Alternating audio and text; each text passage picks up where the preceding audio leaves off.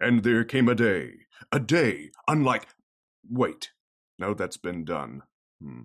Who knows what evil lurks in. No, that is that other thing. What has yellow skin and rights? Ah, forget it. You're listening to Panelology. Excelsi, oh, damn it.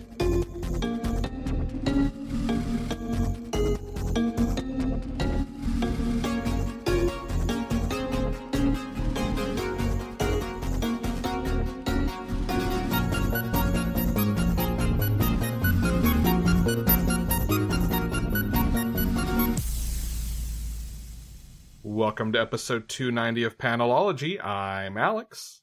And I'm Angela Bones Bullock, here to stay, apparently. Here to stay, so it would seem. I don't mind. I I can talk comics all day. That is helpful for me. Uh, we are not we are not however going to talk about 40-year-old rock bands No, no, no, no Queen talk this this time. or or the latest pop app, pop performers introduced to us through TikTok. Yeah, no, no Doja Cat talk. No. Um that's that look, we can we can talk about that spin-off off air. Uh for now we're talking about comics. Yes. All comics all the time. Yes. Batman number 118. yeah, let's just dive right in. Written by Joshua Williamson, art by Jorge Molina and Mikel Janín, colors by Tomeu Morey, and letters by Clayton Cowles. A new era for Batman. it is. Uh, It's a new creative team. yeah, it's uh, it's pretty interesting. Bruce can't relax. Uh, all of Gotham is partying and just of we're we're alive mode. just you know what I mean? Just like uh, so everyone's everyone's partying. We're like, yeah, you know, Scarecrow was locked up. Woo! Um. Uh, and then these guys attack a billionaire's party, which like Bruce is just like, it's fine, it's fine. They didn't invite me. It's fine. I'm not a billionaire anymore, I know.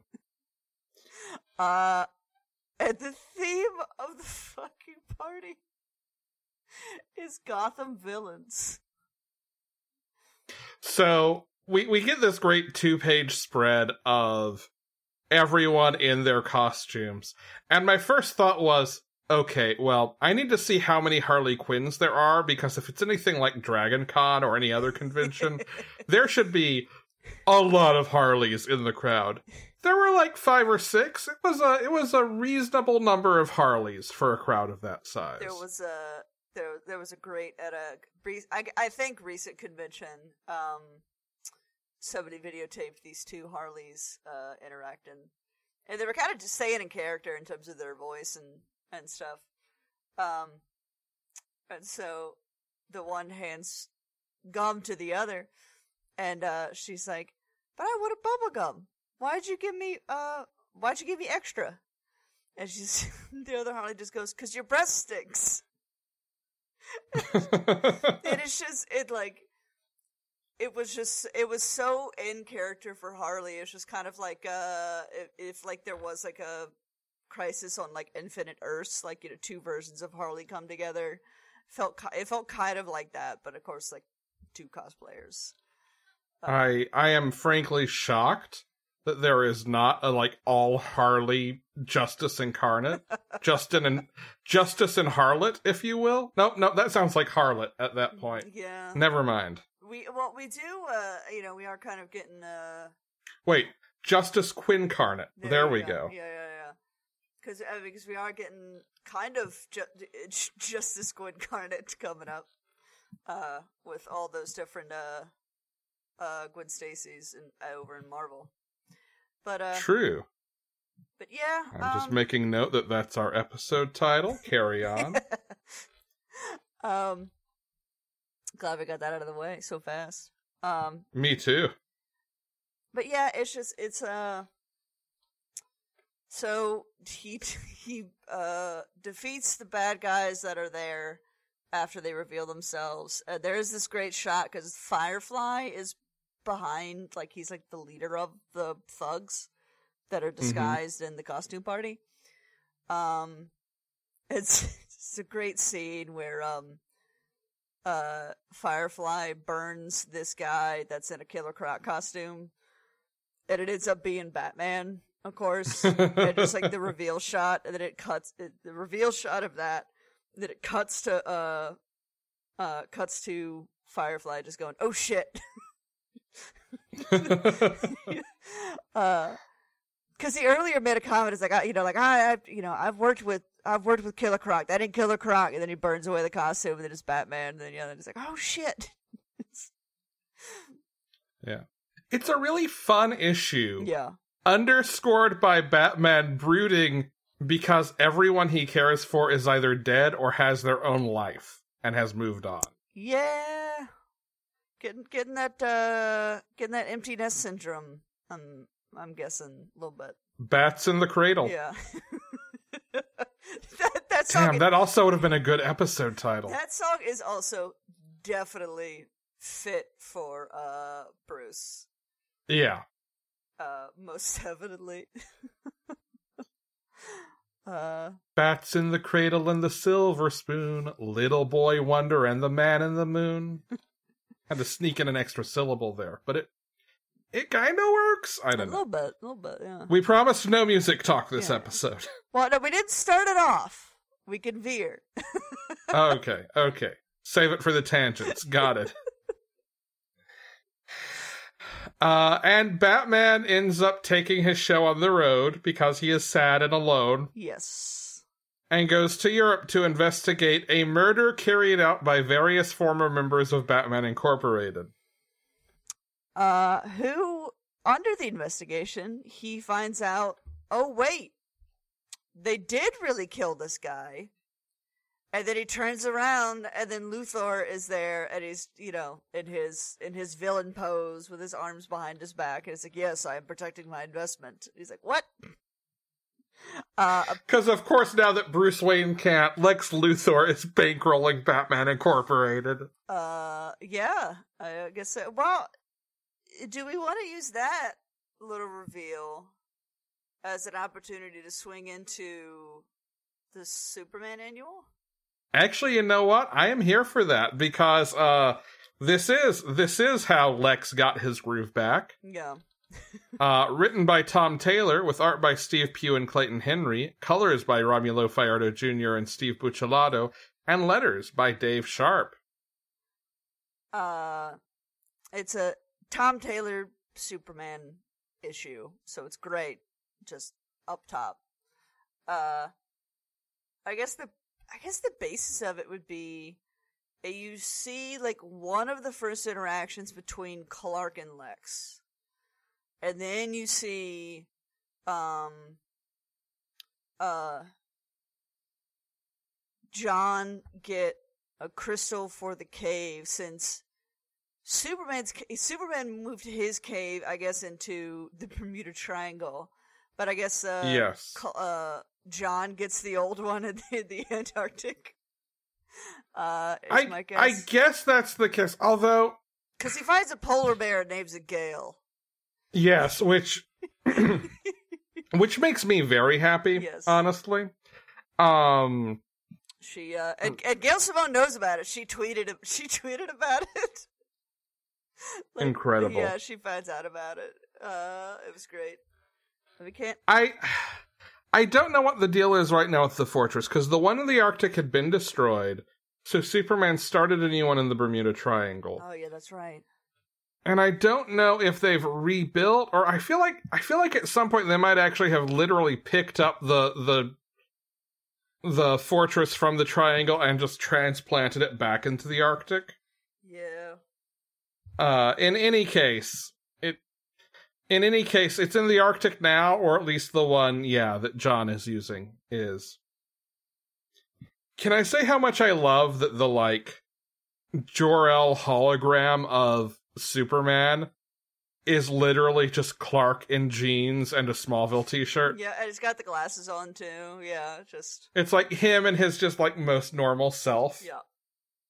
Uh, it it, it does give me the uh Lois Superman and Lois vibes of uh when he's coaching when he's coaching um Oh, not John. Uh, well, no, I guess John. I forget, uh, blanking on the the other twin's name in that show. Jordan. Jordan. Yeah, when he's coaching Jordan and John. Uh, I say he's the equipment manager, but he volunteered. Yeah. But he's still there, and he's still very Clark and very dad. I love that they named the other son Jordan after Jor-El. I never picked up on that till just now. But It is, I think, one of the most clever things that show has done. Uh, it that that that, the first season was just solid top to bottom. There was so many great moments. Uh, my greatest overall moment, in my opinion, was uh the proof of concept that uh Joe Quesada is wrong that very superheroes are boring. And, and you can't have drama with with healthy families. Yeah, I, I, I've never understood that that take of Joe Quesada's. It doesn't, it doesn't make sense for me any more than it made sense for me when in the New Fifty Two DC was like, no, no superhero marriages. Yeah, and it's yeah, and then it's just like, especially like it also just it's it's funny how how wrong like that because I think a slightly younger generation is kind of coming into writing these characters now.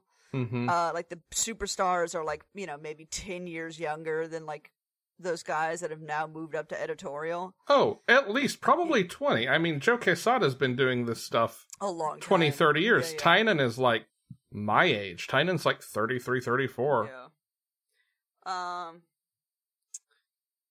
But yeah, so it's just like, uh, especially when they're like, yeah, it's like, oh yeah, uh, we can't divorce Spider-Man because that would age him up too much, and then like they show us a divorced Spider-Man in in uh in into the Spider Verse, and just everyone Mhm. went insane with how much they loved him. Oh, the the alternate universe married Spider-Man was so popular out so popular out of Spider-Verse that we got like 20 something issues of that reality as though the marriage had been allowed to happen and remain. Yeah. Yeah, it's just uh yeah, it's just like insane how continually they've been they're proven to be wrong. It's like it just tell a good story is the you know, is the long and short of it.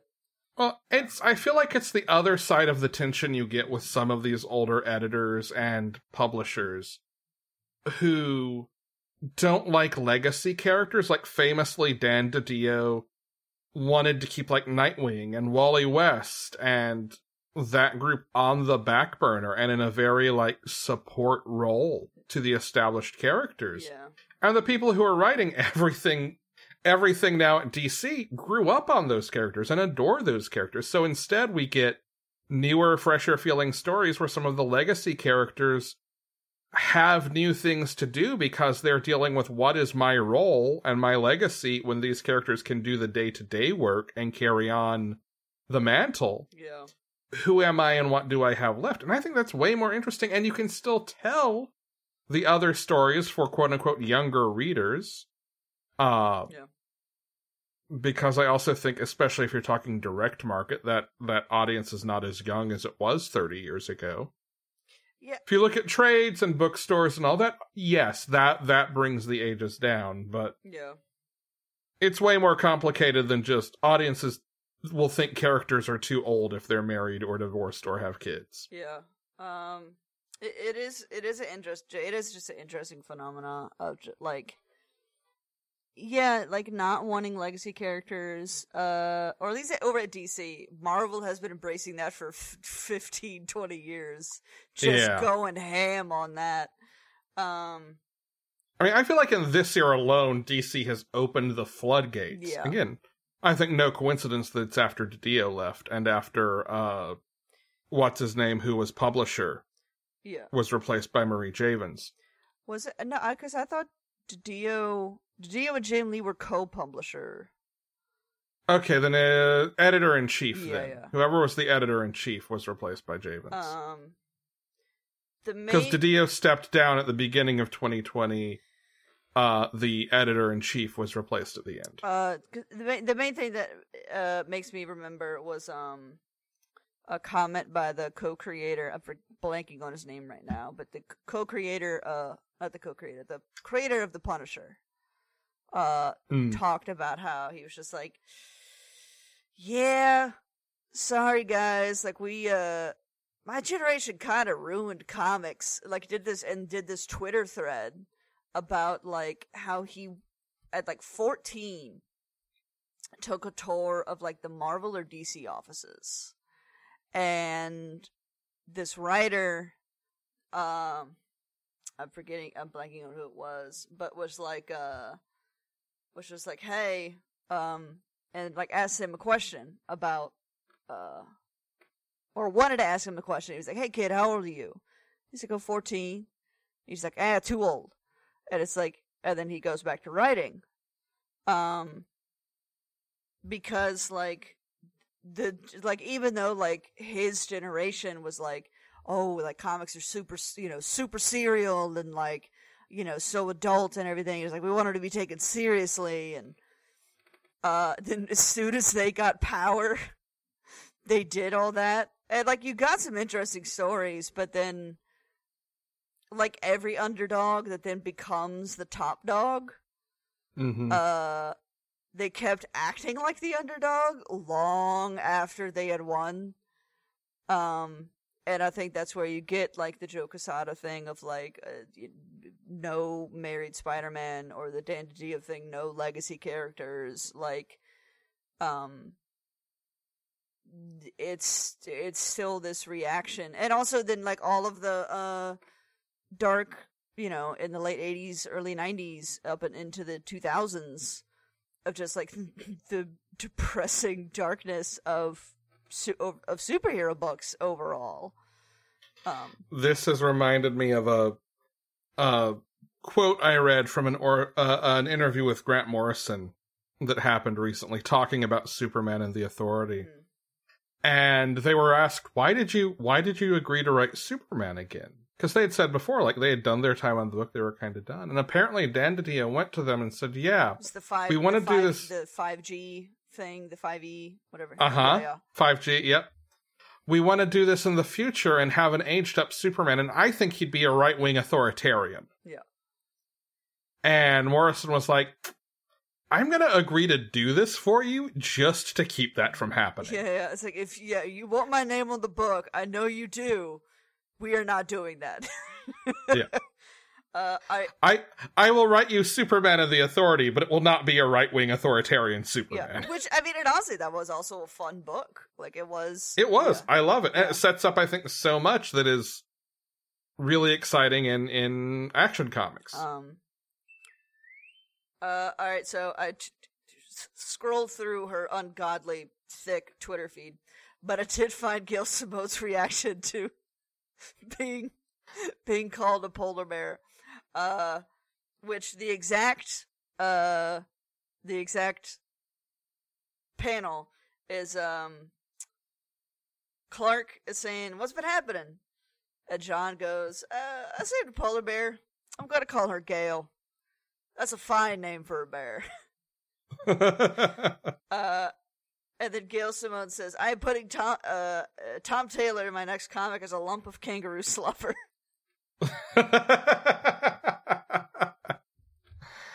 Uh, I love their friendship. It's, oh, lo- yeah, it's that's Tom Taylor and Gail Simone are how Twitter should be used. Like, if you if like if- Yes. if, you want to if you question yourself, like, should I tweet this?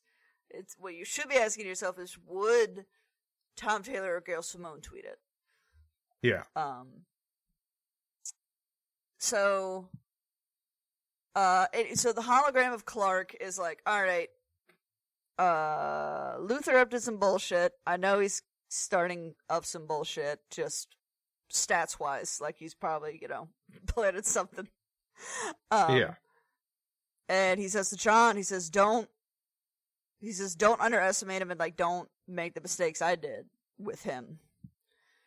Um, and John, we see we get a we get a, a another kind of a, a mirror uh scene where we see Clark uh start to play chess with um Luthor. And then um he's kind of just like you know like ah screw you Luthor like you're not gonna get away with anything. Um and then John uh like is invited by Lex Luthor to play chess. After Luthor buys a skyscraper calculates where and how tall to make a sign that says Luthor to cast a shadow over the Daily Planet. Yeah. Uh, and then John goes over to politely ask him to remove the petty sign. The best Luthor is theatrical Luthor. Yes. Uh, and so then Luthor is just like, "You want to play chess?" Uh, and then John uses his super speed to read all of the chess books in the public library, study all of Luthor's games, and then beats him in like three moves. Yeah. Which like I love this moment too because this is set up as don't make the same mistakes I did. Luthor and I could have worked together, but I played it wrong. And so it's like John trying to meet him and play his game and show himself as an equal, I think, in a way. yeah. But all it does is like piss off Luthor because now he's lost to this kid. Yeah. As oh, So- and then what I love is is that uh, earlier in an attack, the L in Luthor gets uh, blown up and falls, right?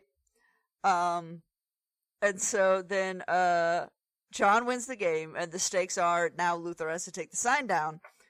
And so then John goes and gets the L that's still on the street, takes it up to the roof, and throws it at Luthor and says, "Hey Lex, take the L." Yeah. Like I like that now Luthor is uh making maneuvers to team up with someone else who has been giving John a hard time. Because John like is just so sure of himself that that has put Luthor off. Yeah. Like the thing that it feels like is going to be John's biggest liability and like the thing he has to learn to manage is just sort of his own his own self-assurance, his own assurance that he he knows the right way to do things. hmm Well, yeah, I mean, yeah, because like it's, I mean, because also like with the 21st century super being the 21st century Superman, which is what Tom Taylor says he wants him to be, which is like it's not, you know, it's not landlords and corrupt cops anymore, like in 1938. Um, It's also those things, I mean, but it's not only yeah, those things. It's not only those things, but then like he, because uh, I mean, like the reason he saves, the reason he saves Gail the bear, uh, is because, and this really does happen. Gail the bear was stuck on a, a small piece of ice in the middle of the ocean and like nowhere near land to uh get back to, um, and uh yeah, and that's because of climate change and you know the polarized gas melting. Um, there is, and and I, I wonder where he will take this. Just being like, there is an assuredness in, uh, in John, which like a lot of people our age, a little bit younger, especially younger, are uh have, which is like we absolutely know we are right, like we are on the right side. Um, I mean, it's like, it's, I mean, it's hard to imagine, like, a, a like, thinking about, oh yeah, like, the, you know, clean environment. Who really is against that? Like, Yeah. they'll say, oh, well, I don't think we should regulate this, or uh, they'll not say, like, I hate the environment. Dump oil everywhere. It's like, no one's gonna actually say that, you know? So it's where you get the clashes seems to be like what Tom Taylor is setting up between Luthor and John, which is like this smug punk ass kid who's making a little bit of waves, thinks he can then thinks he knows everything and like tear down everything that I've made. Uh, Well, and it's it's the difference between like I don't think John's wrong. I think No. John is right, Oh, and. I think John is it like I think John is coming from a righteous place. Yeah, He just doesn't have the strategy yet. Yeah. He doesn't have the tact yet. exactly. And like it's it's it's like a superhero a, a, a Superman who is a teenager who actually has like a good moral compass hmm is still going to face inexperience. Yeah, it's you know and what that's what I think is so smart about this. you know what I just thought of with the comparison is you had um uh especially with the um Selma uh the the Selma organizing hmm Uh, you had, uh, of course, Doctor King went down there, and but SNCC had already been down there for a while. Uh, mainly led by Stokely Carmichael and John Lewis. Um, a young, like twenty-two year old John Lewis. hmm Uh, and King comes in with his tried and true strategies, and like by this point, you know, he had it's t- I th- approximately ten years after uh the um Alabama bus boycott. Uh, so like you know he's tried and true. He's been on the battlefield.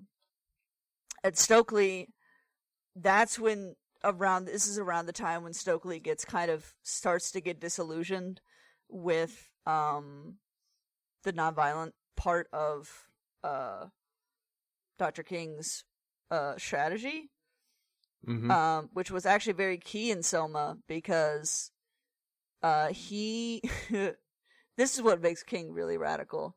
He knew they were going to get their shit kicked in. But as such, he made sure cameras were there uh, and like knew that there was going to be a big news splash about it, and wanted the news splash because that's when a bunch of uh like Jewish rabbis and like white pastors uh all organized their people and all went down to Selma and marched with Dr. King and their crew to create that solidarity to like have that wake up call. Um but Stokely wasn't here and was just like you so you just wanted to get sit back and get our asses beat. And just like no. Just kind of that that conflict of two Yeah. of, like you said, experience and inexperience both on the right side. yeah. Um, anyway, that's uh your your daily history lesson. uh, and on that, do we want to switch to another Tom Taylor book? yes, let's. Dark Knights of Steel number two. Written by Tom Taylor with art by Yasmine Putri, colors by Arif Prianto, and letters by Wes Abbott. One, two, princes stand before you. This is uh equally bonkers as the first issue, in my opinion. Um, so King Jeffrey, who is uh Black Lightning, like he does, uh, he kind of rules the magical kingdom, which the kingdom of El, of course, doesn't like magic because that's the one thing that can hurt them. Yep. Uh, so they've got, they've got a little authoritarian with locking any and all magic up with no trial. um, you get a nice you get a nice uh montage of them walking through the dungeons and to see all the people that are they got blue Yeah. blue devil and uh Detective Chimp. detective chimp. There's a flash in there. Uh, so word is, you know, now spreading that uh Jor-El has been murdered, and they're like, it's the Green Man. Uh, King Jeffrey sent the Green Man, which is Green Lantern. Although we don't know which one because we haven't don't. seen his face. Um, not John because I think we know he's lighter skinned from one of the shots, like of his like his forearm. I think. I think that's right. Um but uh yeah, so then word gets to uh Themyscira where this version of Supergirl uh is which by the name is a totally is like a new character. Uh It was what Zala Jor-El. Yeah, something like that. Um, Yep, Zala Jor-El. Uh, who's dating Wonder Woman. Uh, apparently. So news get back. It's like, oh, your dad's been murdered. And she's like, all right, I gotta go. Uh, you know, Diana gives her a, a consolidating goodbye kiss before she leaves. So for everyone who is complaining that Clark and Bruce were not together in this, they, they, not only are they brothers, uh, but Clark's but Clark's little sister is, is is dating Wonder Woman. yeah. hey, both of their sister. She's both of their sister. Yeah, yeah, yeah. That's true. Yeah, that's true. um. So then she goes. The next we see her, she is apparently flown off not home, but to King Jeffrey's kingdom, and then murders his son in front of him. Yeah, there was a an arc to this issue that was me going, huh, I'm not used to Black Lightning having a son. Oh, that's cool. He can make it rain. Okay. Oh, I guess that's why I'm not used to him having a son. yeah, just uh, j- uh, like, uh, just like, and like, not even like even it's in a not a brutal way, but a sadistic way because she Yeah. flies him up real high. And Black Lightning like does his lightning to her, and she's just like it tickles, and she doesn't like you know rip him apart or anything gory like that. She just lets go, Yeah. and just, and j- again with with Jeffrey watching, just like she knows that he is now watching. Is like, all right, now's the time, and just Yeah. drops his ass. End of issue. Like any any hope, any hope that these two kingdoms would not go to war is now gone. oh, absolutely, yeah. Because like you have you have all the Themyscirans being like, "Oh, please do not let this war we've been trying to avert for centuries happen." Yeah, yeah, yeah. And you've got Constantine who made the prophecy in the first place as a kid trying to tell tell King Jeffrey like, "You know, you you don't have to go down this road down this road. Prophecies don't always mean what you think and Yeah, often it's the trying to avoid them that makes them come to bear. yeah, and it's You could just not have murdered Jor-El. yeah, yeah, and it's like, uh, it's like, hmm, I don't want to go to war, so let me kill the head of the, the kingdom. That's a great way to not go to war. Uh, it's like what is it in uh the Harley Quinn show, uh, the Queen of Fables. You you got you got to kill the whole bloodline. You got. Yeah. I will forever and always love that line, especially considering the fact that it's delivered by Wanda Sykes. I love Wanda Sykes. Also, speaking of Harley Quinn, how is she the best character of this already? Uh, I did, well, I think Tom Taylor's like got his uh, got it, it stretched his legs. Yeah, I'm, I'm assuming like I've seen only clips of it, but like of uh from Injustice. Like he really That's true. likes Harley He- Quinn. He does, he has always written a very good Harley. Like, I know that's partly the answer, but also, she's so good in this, and she gets like a scene. Yeah, yeah, yeah. It's uh, because there's, I mean, there's a lot going on there. Uh, because like you're seeing everyone's reactions. Uh, Bruce has not revealed to anybody else what he figured out at the end of issue one yet. Um, No, and Clark keeps cutting it up, being like, You're not part of this family. yeah, Mm-mm. yeah. You don't get a say. He's like, mm, all right, let's just keep it this way. Like, it's like, it's, Bruce, of course, blames himself and must now seek vengeance. So, Yeah. you know, on brand. Yeah, which he then. Uh, there is an amazing scene. I love this scene where um they're interrogating Green Arrow, uh, and uh, Bruce is trying to tar- talk Clark down, uh, from like you know just ripping this dude apart. Mhm. Uh, and then he gets down there, and then Clark looks over at Bruce and is like, I'm gonna assume that when you first found him, he had two arms, and you're gonna lecture me like about anger. uh, because yeah, when he captures him, he uh cuts off his arm. he he disarms him. Uh, he does. He does disarm him after eye melting his his arrow that he fired at him. Well, and as it turns out, like you, you can you can sword fight one handed. One handed archery, not really a thing. I will say I did like that uh exploration in in um Dark Knight Rises. Cuz Ollie also lost his arm there by Superman That's in fair. that one. I guess he could get a crossbow. It's medieval. He could have a crossbow. He could. Although that's although that you definitely can't do that one one. You can't load it one handed. Because like Well, that's the true. the tension on that like you like anyway. Okay, he finds himself an artificer and has him design like a a a an automatic an automatic crossbow.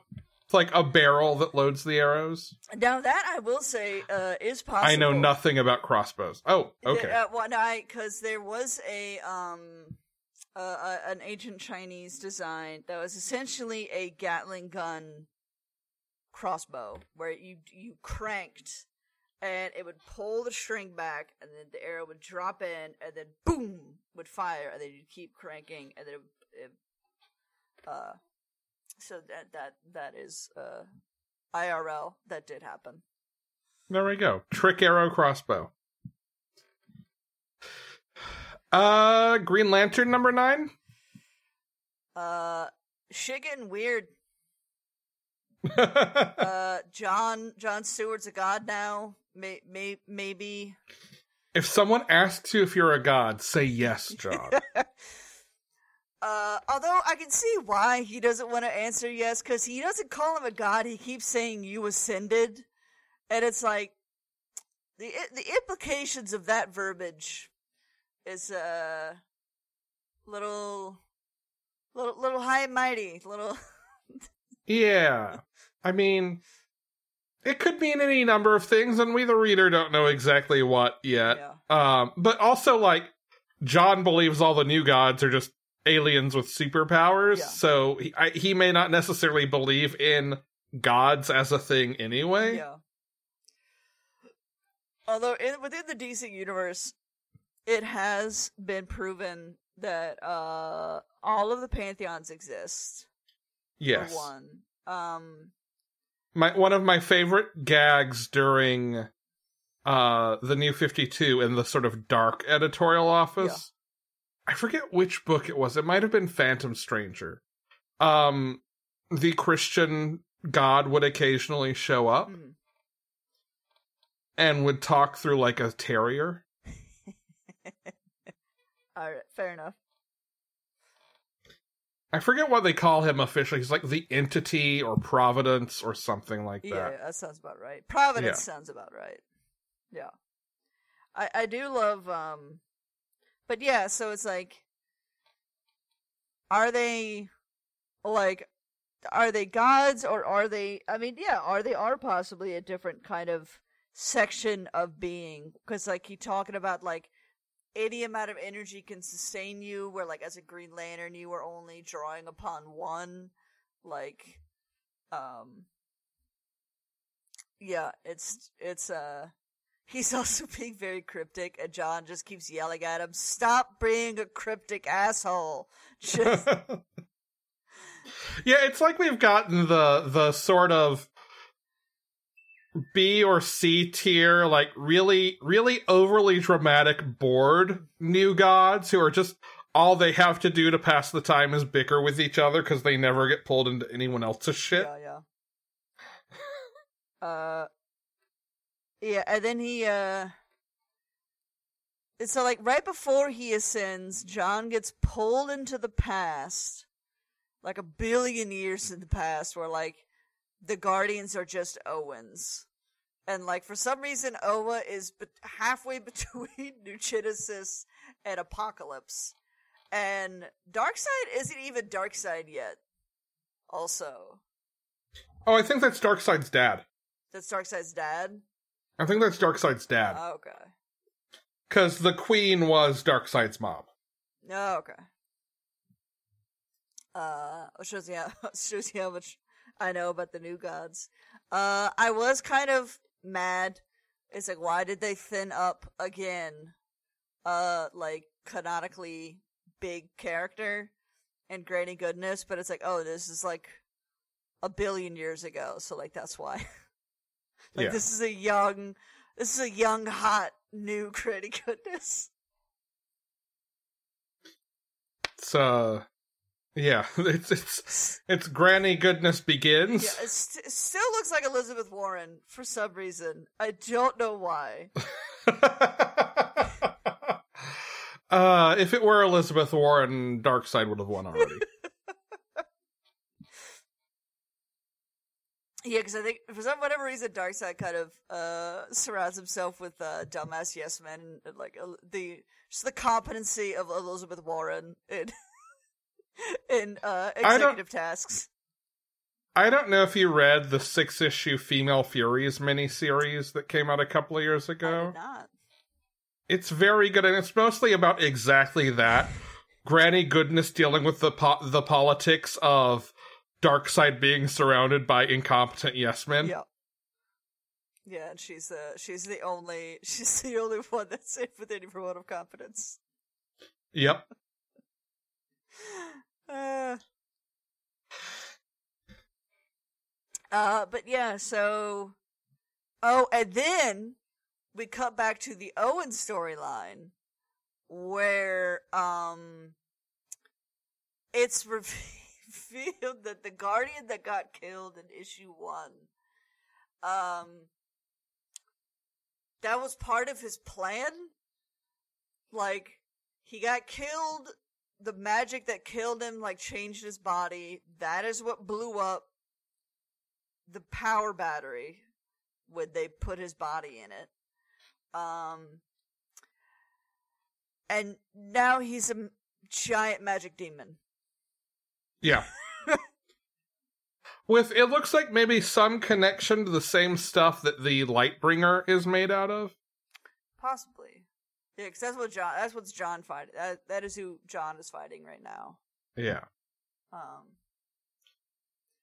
So yeah, it's uh, a lot of a lot of weird stuff. I have a feeling the next three issues are gonna be building up to some pretty crazy stuff until like twelve, when like this. I'm guessing the storyline wraps up for now. Yeah, I we're dancing around what we saw in Future State. Mhm. And I don't know if this is because every like book or line of books has played it a little differently. For some, future state happened, and then someone came back in time to avoid it. For some books, it's like this was a possible future, and parts of it happened, but we've avoided the worst of it and are moving past it. Green Lantern, it feels like all the pieces are there, and maybe like all the pieces are there in a different formulation, or maybe we might still see some version of that. Um, because eventually in future state, the the big bad who John has to deal with is Orion of New Genesis. Yeah, yeah, which like yeah, because then because the yeah, because the the new gods are starting to screw around, and like apparently in this war a billion years ago is when the Oans, before they became the Guardians, decided, all right, well, um, magic is some bullshit. So we are going to eradicate it from the universe, and Yeah. and uh, kind of genocided magic by obliterating half of it, I believe. I I like the conversation that uh whatever the the new god who is playing tour guide through history to John is called makes about how basically if the Oans were actually better at their job, they would have been elevated to Lords of Order by now. Yeah, yeah, yeah. Yeah, it's just like yes, he's he- what did he call? He's like, so yeah, like the petty. But yeah, it's just like the petty assholes or something like. I mean, he doesn't use that verbiage, but essentially, Yeah. it's just like yeah, the petty assholes don't want to evolve. The st- the stubborn bastards. Uh, cause yeah, like in terms of like the the amount of power they have, the amount of knowledge, but they don't want to change, and that's what's prevented them from ascending. However, John currently has, which we're also not entirely sure how he did because, like, uh, it's kind of Christmas Carol rules where, like, they're technically in the past, but he's like, all right, stay near me, and they won't see you. And, like, there's gonna be no paradoxes because, like, I can get around paradoxes because Yeah. my powers. I am the god of travel. Yeah, yeah. So he's like, don't worry about it. As long as you stay near me. uh, but then the Guardians get attacked by, uh, cause they're trying to broker truce with New Genesis. And that is when Apokolips is like, alright, they're distracted with peace talks, let's kill them all. And the Guardians start getting attacked, and Ganthet is one of them uh, who John is close to, I guess. And so he's like, "Oh shit, Ganthet's get you know about to die." So he leaves away from the uh from the new god. He's like, "Or you could do that." this is what he literally says. He's like, "Or you could just go do that." Um, John starts finding the uh apocalypsians. Uh, let's call them that. um, starts fighting them, gets shot, and you think he's dead, but then he turns green and then gets a new suit in the modern day. Once they pop back, like he gets shot, he's like, "Oh shit, I'm green." They pop back into the modern day, and is now uh has a new suit and has Green Lantern powers again.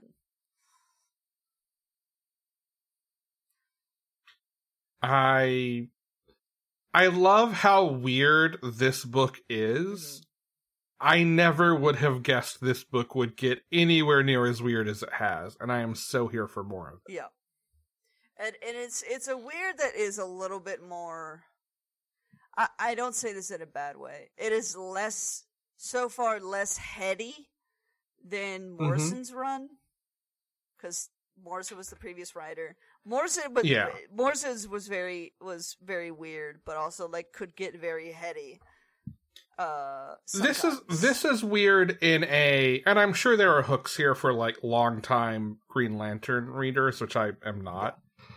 Um like long time I mean going back to the 70s and 80s. But this is weird from a no, it's like about magic and the cosmic hierarchy and like connections between what fuels the power battery and Gemworld or something. Like we have not talked about Jo Mullein being attacked by fairies in this issue, but that is also a thing that happens. Yes. Yeah, that uh that does Like she is she is dealing with the Fey folk. Yeah, yeah. She she did she did a Star Trek thing where if she was just like, uh, she was like shields two hundred percent, shields three hundred, shields five hundred. Like the Fey just keep, and I think may or may not eat her energy because she like totally goes regular Yeah. looking. In fact, to the point of an entirely different hairstyle. Like she's in Well, her her ring is different, Uh-huh. and they haven't really explained the rules of her ring in this book. Yeah, a little bit. In this issue, A little bit. this issue or last issue, they It must have been the last. I think the last issue we did get a little bit about it, where she says, "I don't have to go to a power battery to recharge.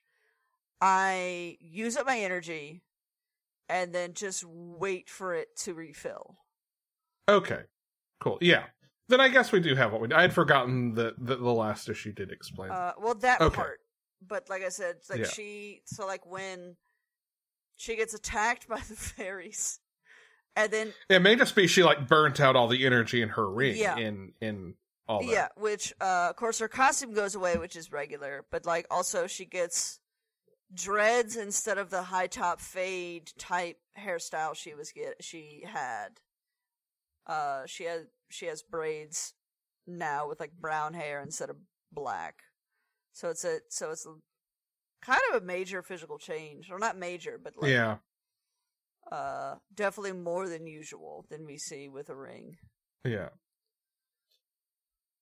yeah. We and like there is some amount of reality warping happening and whatever she was going through so who knows like what the next issue is for her Mhm.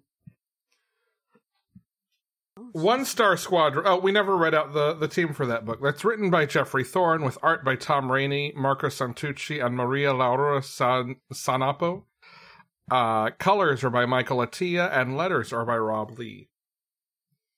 Uh one star squadron number one.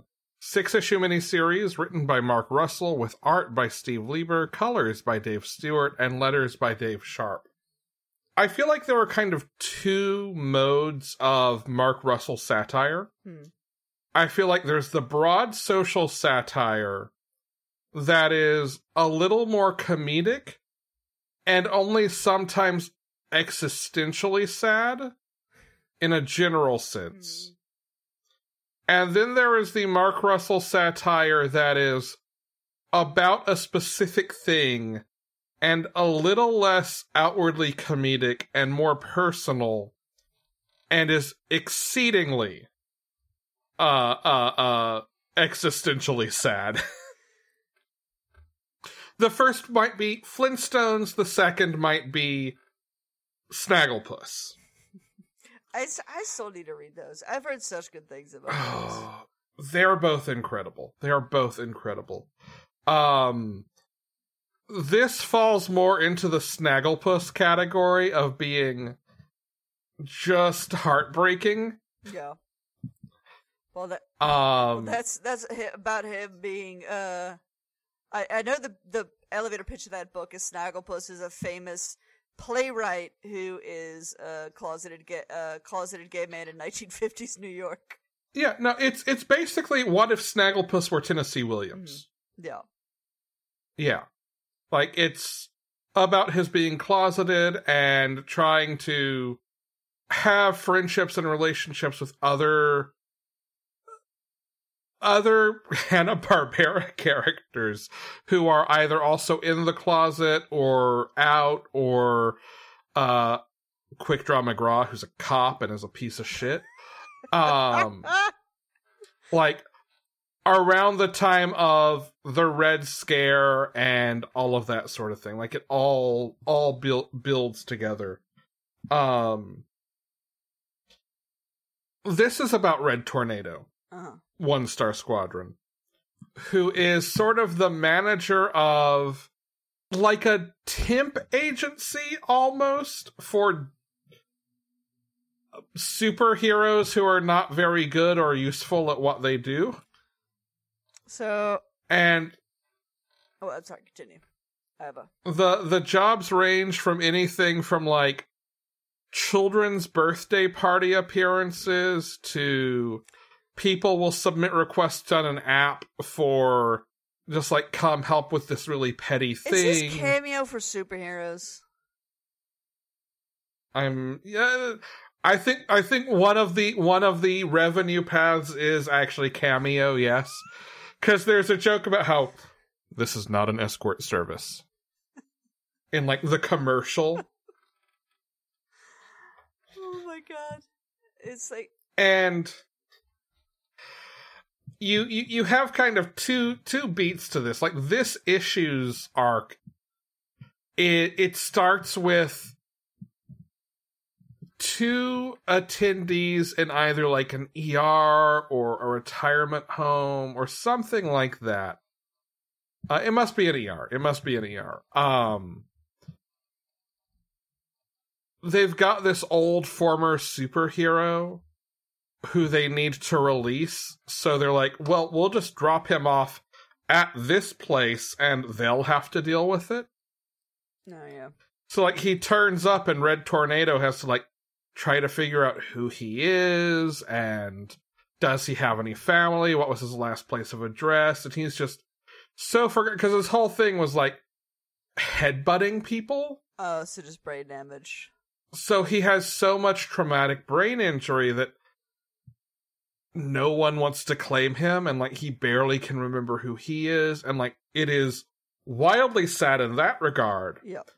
But the the it seems like the arc for this miniseries as a whole is going to be around red tornado having to answer the question like you used to be someone and have so much potential and now here you are middle management in this like crappy venture capitalist backed fund or uh corporation that is like just sucking the life out of everyone. Yep.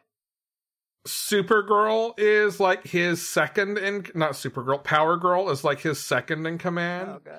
And the issue ends with like the venture capitalists who pull the strings positioning her to like take his place running it. Mhm. It's not a happy book, but it's funny sometimes. Yeah, it it it uh cameo cameo or no no not cameo. What is it? Uh, five Fiverr. Fiverr. Is it, is it not what it's yeah Fiverr? Yeah. Fiverr for superheroes. Yeah, pretty much. I mean, That's uh I I do love it when like super superhero writers take modern stuff like that. It's just like okay, like because like it you could do like my thing with fiction is allowing yourself a distance from the world to examine the world, to examine Mhm. the real world. So like yeah, like uh you know anyone that like actually does f- like Fiverr for a living or uh like I can't imagine that most of them feel good about that. Uh I mean, it's it's the whole problem with the gig economy in the first Yeah. place. There's no safety net. There are no benefits. It's literally like forcing you to turn any side hustle you have into a revenue stream, any hobby you have into a revenue stream. yeah. Well, I mean that also I mean shit I mean kind of what we're doing. I mean like we're, you know, it's I mean we're not professional podcasters, but like that's why um I forget his name. Um but Scott Aukerman and uh another comedian that is on um Comedy Bang Bang all the time. He was on the league. Uh he played um the brother of uh the mean one on uh uh I shouldn't say the mean one, but the the gruff one on um Brooklyn Nine Nine. If you saw a picture, you would know. But anyway, Yeah. he um he's on Comedy Bang Bang all the time, and he's close friends with Scott Aukerman, like at IRL. Uh, and and every once in a while on Comedy Bang Bang, they like tease the audience about uh talking about comic books because they both love comic books. Um, he played uh the blow up guy on uh Invincible. Um, also forgetting that character's name. Good lord. But uh, So the the I I am bad at watching anything ever, so I'm the worst person to try to pull you out of this hole. But the the the character You're the not- character in Invincible that is essentially um uh that is essentially Jesus, I am terrible right now. Um Okay, I X-Men. am pulling up IMDb. I the the X-Men that throws cards. Gambit, Gambit. He's essentially Gambit but, uh in terms of power base and Invincible. Rex Splode, Explode. Yes. Jason Mantzoukas. Jason Mantzoukas. Thank you. I have my phone. I do I do like Jason Mantzoukas. Yes. So it, so he's close with Scott Aukerman, and they like tease each other, te- uh, tease the audience all the time of like, oh, like we're gonna start a, uh, you know, like oh, we're gonna start a, a, a comic podcast. But they've said in interviews like, no, we are never doing that because like. Because like we love comic books, we love talking to each other about comic books. In our friendship, we are not monetizing that. Yeah. Um, Yeah, I mean like we started Panelology, the group of us who originally did, because like we wanted to make sure we made time each week to hang out and talk, and we are all the kind of A type weirdos who, if we turn it into a project and put it on a calendar and schedule it, we will do that as long as it's feasible. Yep. Um, but no one can ever accuse this show of making a profit. not, cur- not currently. You know, you can keep your cr- fingers crossed. it's it's been 290 episodes. I don't think I don't think anyone can ever I know what my weekly comic book budget is. it will take a it would it, it would take it would take a long time to make this profitable. That's all and that's mm. fine. That's fine. I don't need everything to become a revenue stream. Yeah. Well, yeah, because then that's another thing of just like, uh, yeah, like even if you do put stuff out there, just kind of like being low stakes, fun, like of the Yeah. moment stuff. Unlike I I I picked up mixology as a hobby. I say that. That sounds like I like I like going to the farmers market and seeing something that's in season and being like, okay, cool, what can I do with this in a cocktail? And like I'm pretty good at that, and I have had theater contacts be like, hey, do you want to come like guest bartend at the bar in this theater that I work at? And I'm like, no. yeah. I do this just for me. This is how I relax. Yeah, yeah. Yeah, just have just having like fifty dudes yell their orders at you, and you're just like, nope. Yeah. Uh. Yeah, it's it's a it's definitely an interesting line, and it, anyway. But the long story short is, um, yeah, like using superheroes to to, to combat with the gig economy sounds like a lot of like a really interesting. It is. It's it's it is very Mark Russell. If you enjoy Mark Russell, you will will enjoy this. Um, just know it's a little more on the the like we'll put you, we'll punch you in the gut right away end of the Mark Russell spectrum. We just passed the one hour mark. Just yes, I know. I'm watching the clock.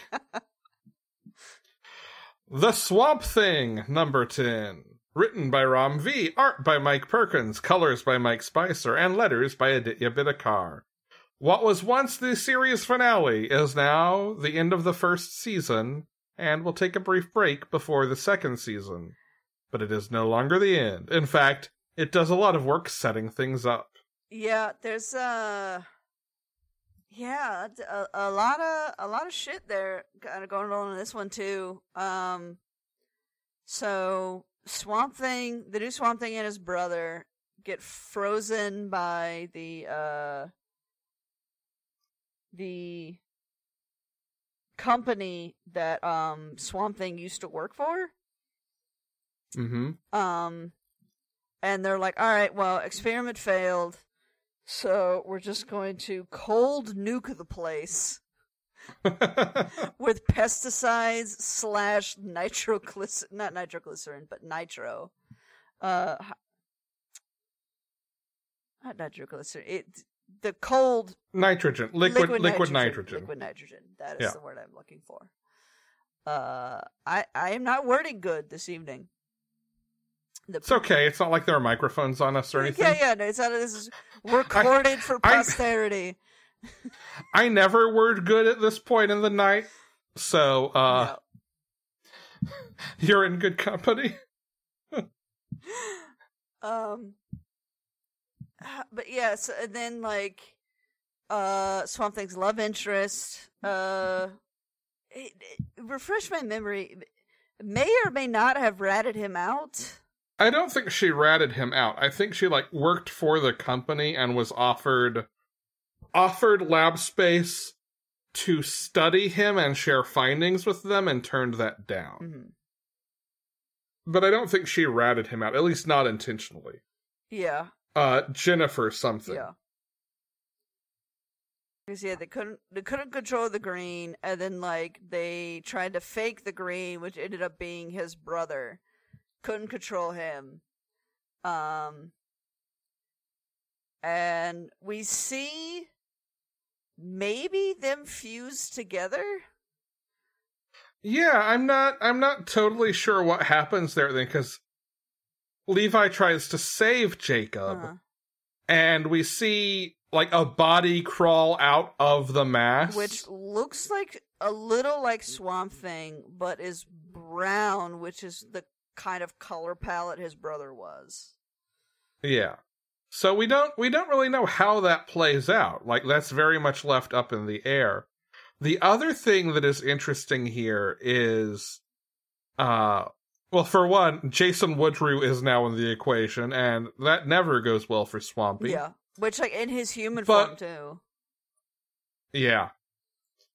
But we're introduced to kind of a change in the lore of the green and the various parliaments. Because it's always been the green, the red, the gray, and sometimes you have like the black and the rot as separate entities from the gray. Mhm. Like that's developed some distinction over the new 52. But the language from the name of the guy who's running Prescott Industries uh is about how he views Bless you. he views Swamp Thing and the Green as an idea that has sort of developed its own will. hmm And the the desert monster that we saw at the very beginning of this series, Woodrue posits is another one of these ideas that has gained its own power. So it's almost as though it's opening the door for like instead of it being a function of animal, vegetable, fungus, decay, or death, or again, whatever whatever those distinctions that have evolved a little bit are, like different biomes now could be getting in play here. Which I think is interesting. Yeah, it's uh it it'll definitely be interesting to see where the story goes, but also like um it is interesting like how much this swamp thing is keeping his humanity compared to Alec Mhm. Holland Like he more or less transforms back and forth. in this issue in this issue at will. But definitely like back and forth, which is not the norm for an avatar. Uh but that also gives the uh artist to do the the classic swamp thing body horror. Mm-hmm. uh but of being these transformations like not quite horror but like it's definitely weird of like the in between states of like going from human to swamp thing to back uh yeah. yeah he's just going going wild with those uh those ideas Yeah. It's I love this book. I'm glad we're getting at least six more issues of it. At least. i mean i think The amaze Uh, uh, go well, I was, I would say I think we're gonna get at least a season three because uh they're probably gonna do this in trade. It, that's gonna be circulating until March, and then you have six months of that word of mouth. Uh, so I I think we're getting a season three. I think the limiting factor realistically is actually more how does Ram V feel about his schedule than will the book sell. Yeah. Because he's actually stepped back from some books to make more time for creator owned work as as his his his name has become more recognizable over the last year in particular. Uh, and his creator owned work sells better and better. If you haven't gotten a chance to read The Many Deaths of Layla Starr, one of my favorite books of this year. Absolutely incredible. I especially when the last issue came out, I heard a bunch of praise for it. I definitely need to pick up the trade. Yeah. Um it will be one of my top 10 books for the year, I have no doubt. Um but now that he's getting more and more opportunity, he's trying to be and he's got a newborn child at home. Yeah. Um so he's trying to manage his time. So I think he has said on Twitter that 16 issues is a good place to stop and check in and see how the book is doing, how he's feeling like and I think it's fine. Like if if all he wants if all he feels like he should do is 16 issues, I'm cool with that. Um but I will take as much as he wants to give me. Yeah.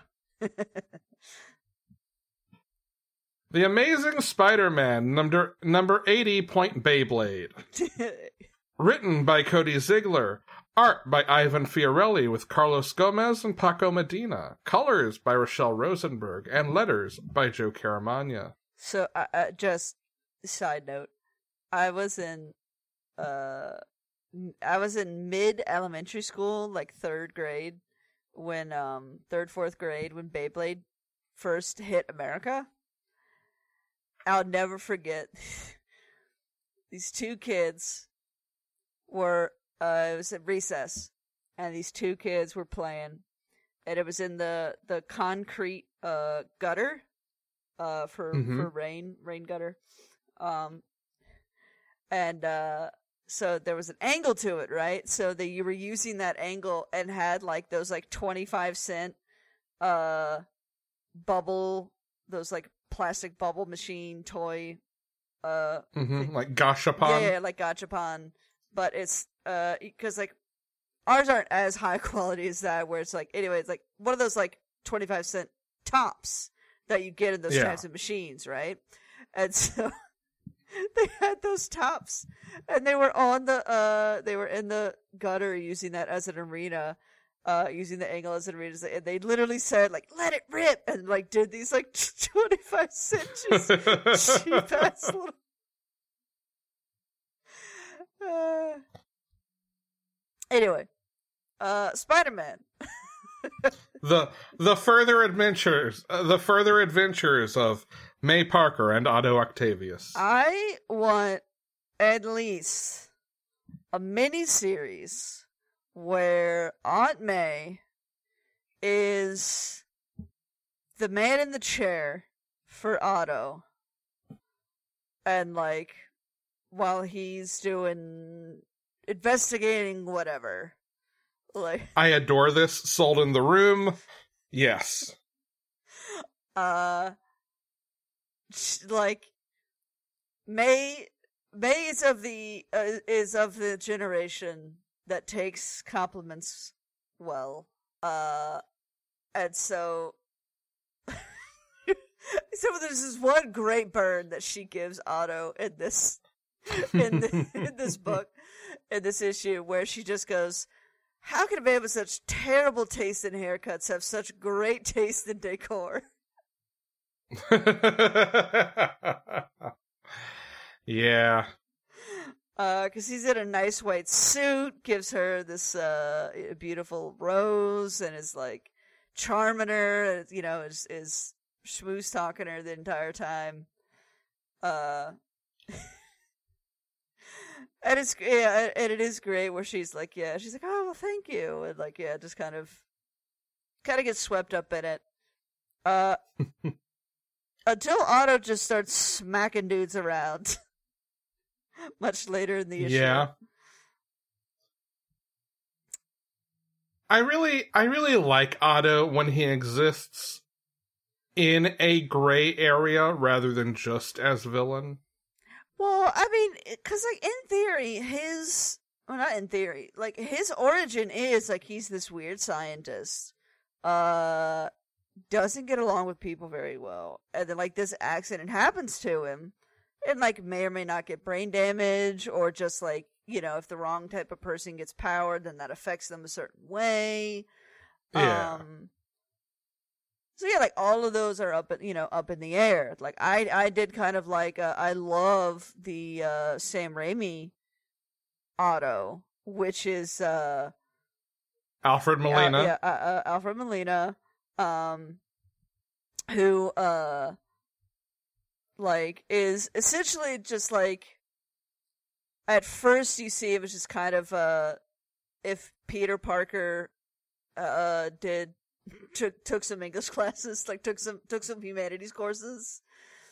Uh, just that little bit, just that little bit of extra charm and and well spokenness, uh, with his wife and everything, and like you just kind of see like who Peter could be if he like relaxed and relaxed more, and um, but then of course like then he gets semi taken over by his his uh eldritch horror uh machine. um, which like whispers you know, whispers in his ear and like makes him do those crimes. Uh, yeah. Uh, close. It probably, probably tied. I love Alfred Molina, but then of course, uh, Liv in into the Spider Verse. Liv is fantastic. I also really like the version of Doc Ock. Uh, well, the version of Otto Octavius, I should say, who we see in the Sony Spider-Man video game. That that that yeah, no, that was also amazing. Um Second only to Finn from Miles Morales, and I will say nothing else about Finn, but Finn is the best. uh I I do love the Sony Spider-Man version of of Otto cuz you it's a little bit more tragic, like kind of on par with the tragedy of the Raimi version Mhm. because he the reason he invents the arms and everything is because you later find out he has a degenerative nerve disorder. yeah. Um, which I guess also like I mean, because Slott did consult on it, and this was after Superior, because like that's kind of the basis of Superior is that he just got the shit kicked in so much by Spider Man. Well, and like actually to to like his current status quo, after all of the events of Slott's run, the Otto Octavius who is alive now actually is cured of all the the damage that had been done to him by Spider-Man and all of the I think they did canonize the sort of neurological condition as well. I think it was either presented as a form of brain cancer or something pre-existing Mhm. uh even that because octavius's death in in Slott's run was related to illness as well.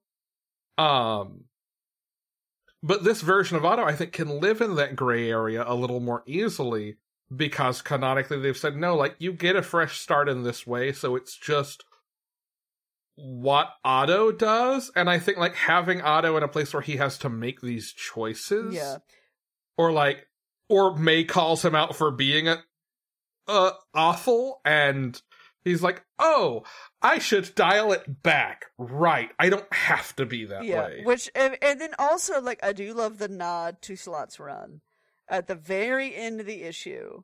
Uh, because Maze called him out and everything, and he finds out who was behind the chemicals that hurt Peter, which surprise is the Beyond Corporation. It's always the Beyond Corporation. Yeah, and so uh Otto's mad about that because it's like you sons of bitches. Well, one, he's mad at Peter. It's like you idiot, you sold my shit. like, uh, but then two, also like beyond abusing and like you know just using his his uh his intellectual property, and so he's like, all right, beyond, I will show you who is superior. And of course, they put that in the in the logo font. the red. Yeah. Yeah. Uh, so yeah, there's a a possible return of of Superior Spider-Man. Yeah. Well, our next book will maybe maybe bring into question what how, how good Doc is Doc Ock is actually being. Uh Devil's Reign number 1. Written by Chip Zdarsky, art by Marco Checchetto, colors by Marcio Menyz, and letters by Clayton Cowles. So this is sort of taking the place of the Daredevil ongoing right now. Which makes a lot of sense to me. One, it actually feels like if it's centered around anyone, it's actually more of a Wilson Fisk book than a Daredevil book. Mm. But it it mostly function as, functions as an ensemble story. Uh, Fisk and Daredevil are central figures in it, but so are Miles Morales and Captain America and Tony Stark and Luke Cage and Jessica Jones. And Moon Knight, who just chef's kiss Moon Knight. Um I, I do love that. Uh, the one is sorry to interrupt you, but just the I- the one thing that I love about the MCU that has rippled into the comics is because of the shenanigans in the mid 90s that by the late 90s they had to sell off all of the movie rights to their characters, Mhm. uh, all of their big characters. Um, that is why when the MCU started, they used Iron Man, who yeah. was popular, but like not Spider-Man popular. No. Um, and so because of that, they have been much more willing in the comics, and then in to the movies of just digging up like C, D, E list characters uh from throughout their history. Cause like Moon Knight hasn't really been a force for a very long time. No, well, I mean, Guardians of the Galaxy, like Yeah. The fact that we have so normalized it in the public consciousness when like Mm. With one trailer. hardcore with one trailer. hardcore hardcore comics folks didn't know Guardians of the Galaxy super well necessarily Yeah, I didn't. before that I didn't. And then that I I remember when that trailer dropped. In fact, I was working at the movie theaters at a movie theater when that trailer dropped, and just like everyone lost their mind off of only the trailer. Yeah. Uh, I mean, we live in a world where we're getting a Moon Knight TV series. It is as though it is as though a much younger version of myself willed it into yeah, existence. which with one of the top actors on the planet, like one of the most popular actors Yeah. on the planet. Uh, Um, but Devil's Reign, Devil's Yeah, yeah. Reign. I want to come back to this. So, I'm gonna leave some gaps around here for anyone who's maybe not caught up on Daredevil. But the inciting incident here is that Wilson Fisk has realized he once knew Daredevil's secret identity and no longer does, and he's pissed off that Daredevil has messed with his mind. So he outlaws costumed vigilantes and superpowers in New York. I can't imagine that that would publicly go over that well. It goes over better than you'd expect in the book because he, he actually, I mean, the point he makes is a very like, from a politics posturing standpoint, it's a very reasonable sounding, to use the Colbert word, it's a very truthy argument. yeah, the word. Yeah, Um, basically, he says, Look, I have it on good authority that you know all of those slimy black aliens that rained down on us recently? Spider Man brought their kind to our Earth. You know how the world was nearly destroyed by dark elves? They attacked because we let Thor come here. yeah. Which And like that's enough. That's enough that he gets some support. which uh, which- Uh, he also deputizes supervillains as Thunderbolt oh, officers yeah, of course. to come in and crack Yeah, skulls. yeah. So it gets into police brutality and all that. Uh, it's although it's funny that he uses the Thor argument when like I'm pretty sure that it is in common knowledge by this point in the uh Marvel universe that oh this is the literal Thor like of of Yeah. Norse mythology that like people used to worship and he's like 20,000 years old like like using him as an excuse, like, oh yeah, the dark elves, and it's like, mm, okay, are you gonna blame?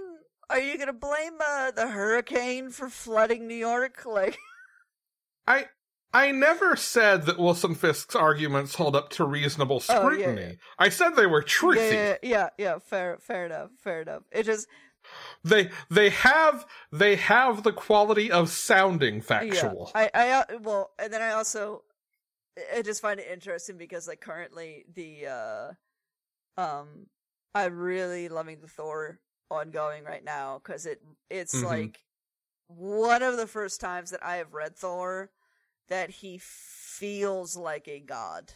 Like he feels like a Yeah. different form of a being. Yeah. Um, which uh I really like. But like there is also some humanity to him uh in in those things where like there was one issue that I really liked where he was talking about uh the reason he is so present when like they're he's just hanging out with the Avengers, not even necessarily in battle, but just like hanging out, grabbing beers, all that different stuff. It's because like he has been around for so long that he has actually forgotten a lot of his friends that have just Mhm. like died, you know, like five thousand years ago, and it's just exited his memory. like he's Yeah. like not out of any malice, just just of the fact of just living that long. Right. Uh, anyway, we're talking about Uh, Daredevil. couple of couple of highlights here. Um I love the way Chip writes Captain America in this issue. I would 100% read Chip on a Captain America ongoing. I also really like the way he writes and uses Luke Cage here. And this issue kind of sets up Tony Stark to challenge Fisk for governor of New York, or mayor of New York, rather. He's the mayor of the city. Um, it's uh, not much. but- I'll I'll be honest.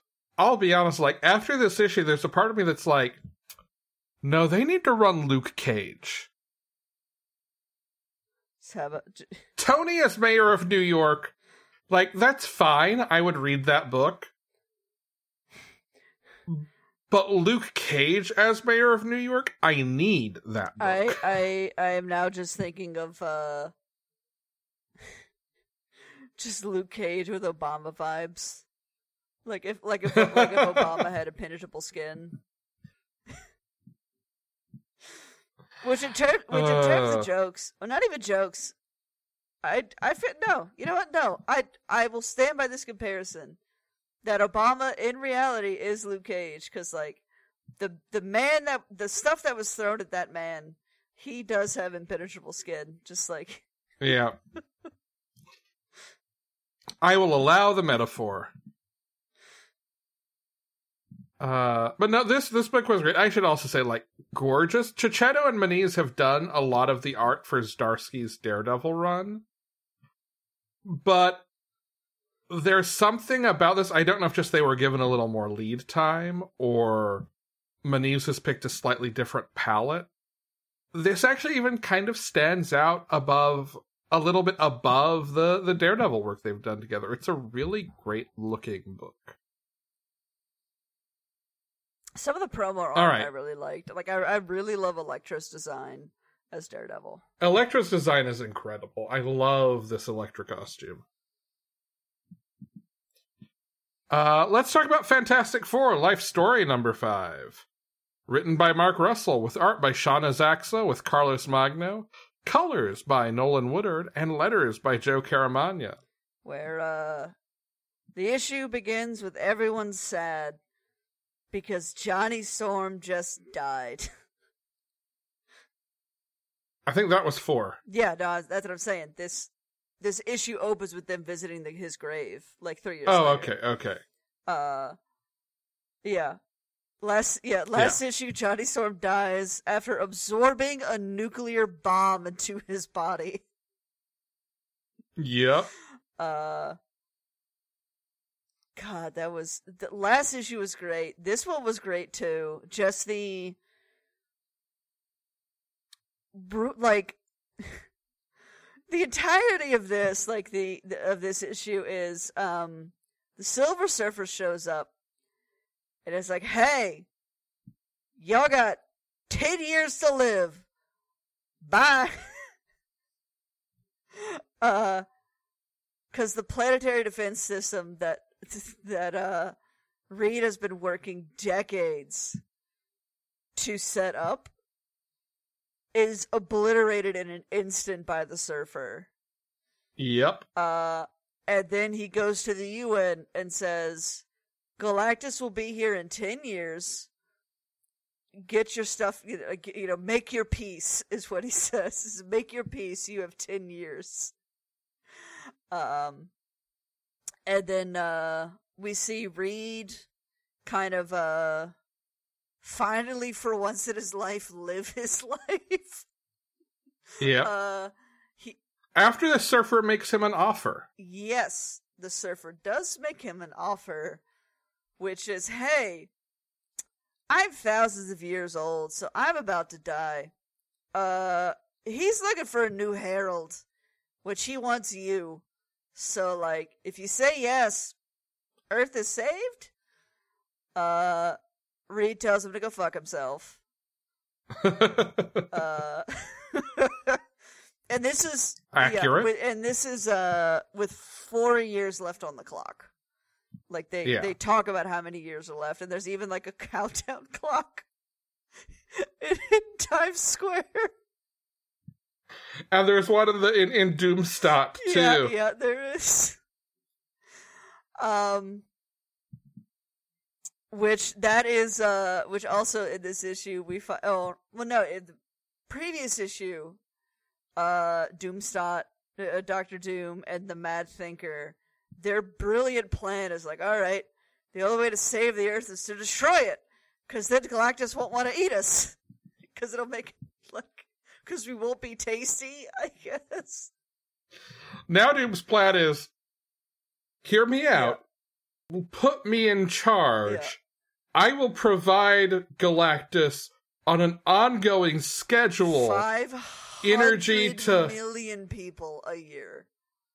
Yeah. Doom Doom basically tries to sell Galactus on an MLM. Yeah. uh, it, it, uh, in terms of the numbers, it has about just as much chance of succeeding.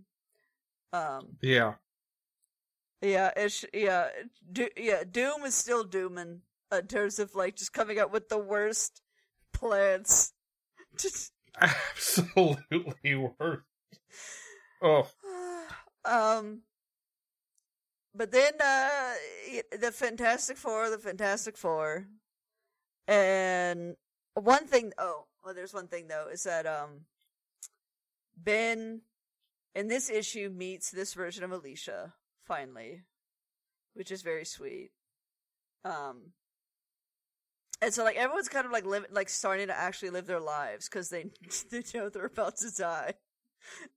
Yeah. uh, and um, and Reed even says like when like the Silver Surfer's like, all right, it's you know it's Doomsday, um, and then Reed's just like, you know, I was finally just living, and Reed almost becomes the Herald. Uh, he says, all right, I'll do that.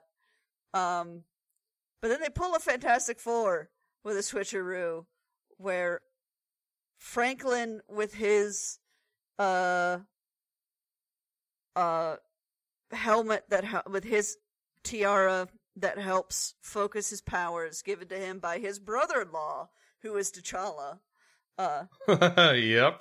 um Another detail I love from yeah this yeah book. yeah. It's like cuz it's not Shuri. I guess it's another supposed to be another sister that he has. Yeah. Um but uh yeah, so yeah, Franklin Richards is ma- is married to T'Challa's little sister. Um and so they pull a switcheroo where instead of Reed going up into space and meeting Galactus, it's Franklin. And then they just kind of like overload Galactus and then Ben punches him in the face. And they're just like, We won! we did it. Um, but that puts Reed in a comatose state. Uh, Yeah. he's he uh he a vegetable now, and I th- that leads into the last issue, which is next one. Uh, Yep. the 2010s. Which seems Yeah. seems like it will be the the Fantastic Four dealing with Doom. Doom once and for all. yeah, which like that'll be uh, yeah, it's definitely uh, it's th- this is a really good kind of different look at the Fantastic Four. Yeah. Uh, Did you ever get to read the the Spider-Man life story series? I heard great things. For some reason, I never have. I really recommend it. It's the same setup. It's each issue is a decade. It's kind of reconciling all of their all of Spider-Man's continuity into one story where he ages in real time. Uh Chip Zdarsky wrote it. It's if you enjoy this, you'll enjoy it for sure, Yeah. no question. I also, for some reason, have only read long time ago only one, maybe two of uh Jeff Loeb and Tim Sales uh color series. Or Oh, Spider- yeah. Spider-Man Blue, Daredevil Black, uh, Daredevil Yellow, and um, I just picked up because they have a. They just did a. Uh, I I don't know if they're gonna do a full graphic novel again, but they did just release that Long Halloween special Mhm. um, which I picked up, and then I finally picked up the minis, the collection of the minis they did before Long Halloween, and then Dark Victory. But they they gotcha. my store didn't have Long Halloween yet in stock. I think they're like doing another reprint of Long Halloween. I, I just really love that team. Tim Sale, Jeff Loeb Yeah. are like just that like their work together is always sings. Uh, in my opinion, whenever they're teaming up. Yeah. I'm not sure I have read any of it, but I've always heard it's good. Yep. Um, Lunar Room number one, our last book of the episode. Well, other than Is It Still Good?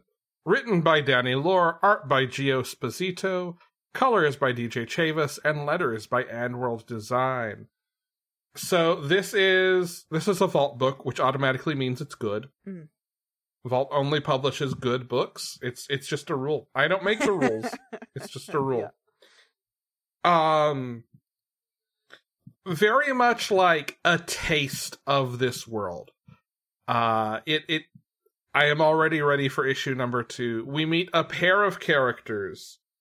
Uh one of whom is a former like mob enforcer and also former werewolf who has had both of those both of those titles stripped from her. Um she is now like cursed so she can't transform and also she got fired from her job. Sure. Uh as well like you do. Um as well as this kind of like in D&D terms rogue uh this this thief named Zach Zero who has impersonated his twin brother to steal part of a glowy green knife and like shows up in the in the like underground fight club that that Sin uh Sin Breaker the werewolf is hanging out in former werewolf is hanging out in The, I, I just I just want to interject one moment. Twins replacing each other almost never lasts long Oh. because like I had that so I had this pair of twins my same age in uh uh in second grade and one of them one of them was in my class, right? One day they were like let's switch classes. Like let's just like like I'll go to your class, you go to my class. Uh it lasted all of like two seconds. Because when they were calling roll, she wouldn't answer her sister's name. See, that's just bad planning. I will say, in this case, it was not like a consensual plot between the twins. One was head of security for the place that Zach was breaking into. Oh, yeah, yeah, yeah. So uh, it did not last long. You are correct. but it was also like only one of them was scheming. um. So so Sin is in this underground fight club and is just getting absolutely razzed and taunted and committed to fight by these two just dumbasses who had answered to her in the past and who just hate her because quote i think i made one of them cry once i don't remember which one um and conveniently like zach has been zach is there and is like hey i could help you out and, like jabs her with this little shard of the knife and she partially transforms again and fights a little bit and then it wears off and like that's that's kind of the setup for going forward is what is this? How can he give this back? What does he want? Mm. um it's this very cool world and and cool characters uh danny lore i know from they've done a bunch of like marvel backups and one shots actually the uh we didn't talk about it at length, but the death of Doctor Strange Blade one shot that came out this week, they also wrote, and it was so good, Mm. so good. Um, I know them originally from another Vault book called Queen of Bad Dreams that was about uh detectives who have to, or, or or investigators of some sort who are charged with tracking down dreams that escape from the dream world into the real world before they develop sentience and have to be allowed amnesty Whoops. and this like rich family trying to use their position of power to force one of these dreams who has developed sentience back Hmm. and basically destroy her um I, i'm a big fan of their writing like they do some really creative things. So Vault is like, I guess on the on the up. They're like what number five? So you have Marvel, DC, Image, Dark Image. Horse, Boom. So like I mean after after image I almost like split into two categories. I think you've got publishers who do more work for hire, which is kind of where Dark Horse usually I mean I guess I guess less and less lately. Dark Horse doesn't seem to do as much licensed. Vault I would still call small press. I don't know exactly where they where they rate in those rankings.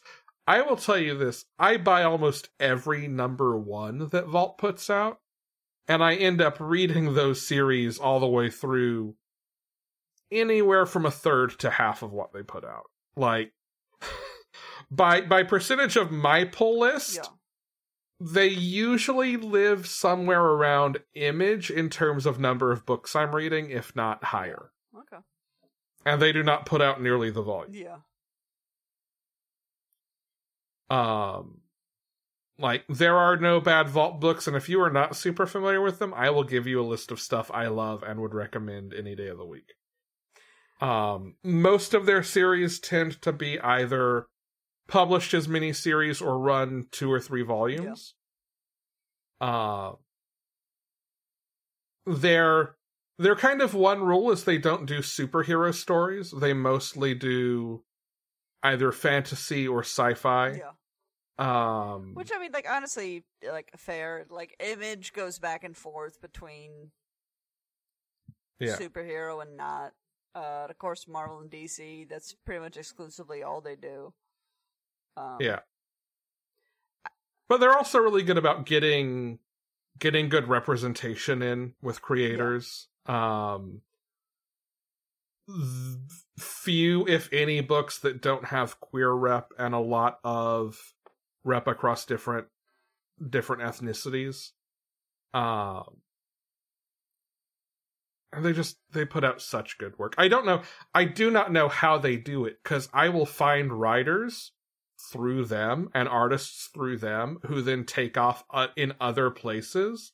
Like how they how they scout and bring in new new talent is I swear it's magic. It's just it's just magic. Well, I see. I'm in terms of that. I'm kind of wondering nowadays. Like, it kind of used to be.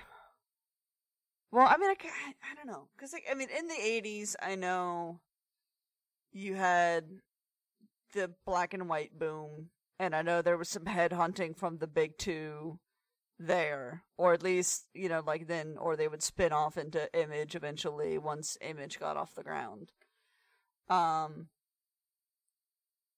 I I'm I'm just wondering how much today is like is webcomics. Um, I mean, Gail Simone was a blog, ran a blog, and then she was asked to write The Simpsons. Uh, I mean, I think you're absolutely right that webcomics are a huge channel. I don't think that's where Vault is pulling from mostly. Yeah. Um, and I say that only because, like, I mean, I know Ram V because of his work for Vault. I know Dan Watters because of his work for Vault. Tini Howard because of her work for Vault. Um, and like, et cetera, et cetera. Danny Lore, Magdalene de, Vis- uh, no, Magdalene de Visaggio is Black Mask. Um, and like they end up a lot of these end up being creators whose work I follow and like I go back and collect other stuff that I might have missed before and I don't think they're from webcomics. I don't I I know that some of them like Dan Watters and Ram V like worked together out of the same sort of like co-working writer group in the UK. So some of it may have been, you know, introdu- introducing each other and helping each other get a foot in the door, which is a normal and fine Yeah. thing.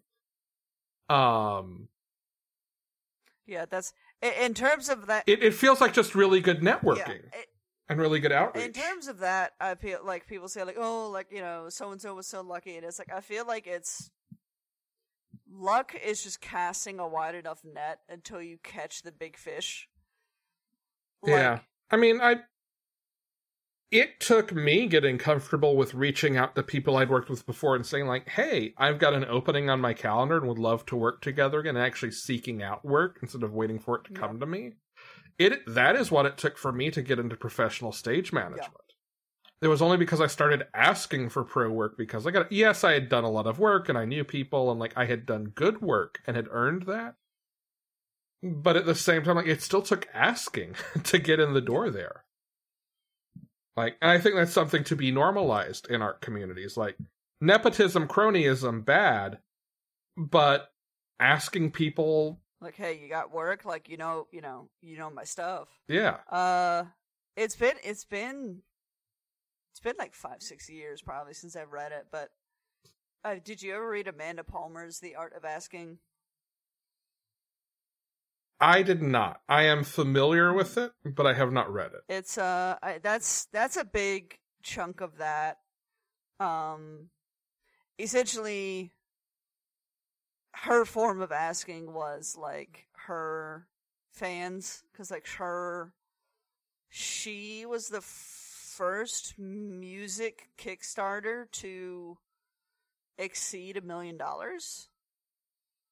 Yeah. Um, but that was after she had left a record deal she got a bunch of shit for it because like oh like you have a record contract like you left that and then go to kickstarter and ask for handouts uh and she's essentially the entire premise of the book and like her opinion on kickstarter or patreon is just like no like it's oh like it is okay to ask like Yeah. uh, Now, asterisk, I do not feel good about Kickstarter going down the blockchain road, but that's that's a that's a December 2021 problem, not anything not anything that actually affects the context of what Amanda Palmer was saying. yeah and that's i'm not even 100% sure why they're doing it because like it Trendy buzzwords and venture capitalists. It's, I mean, yes, but it's still like, I mean, I don't know, because also at the same time, um,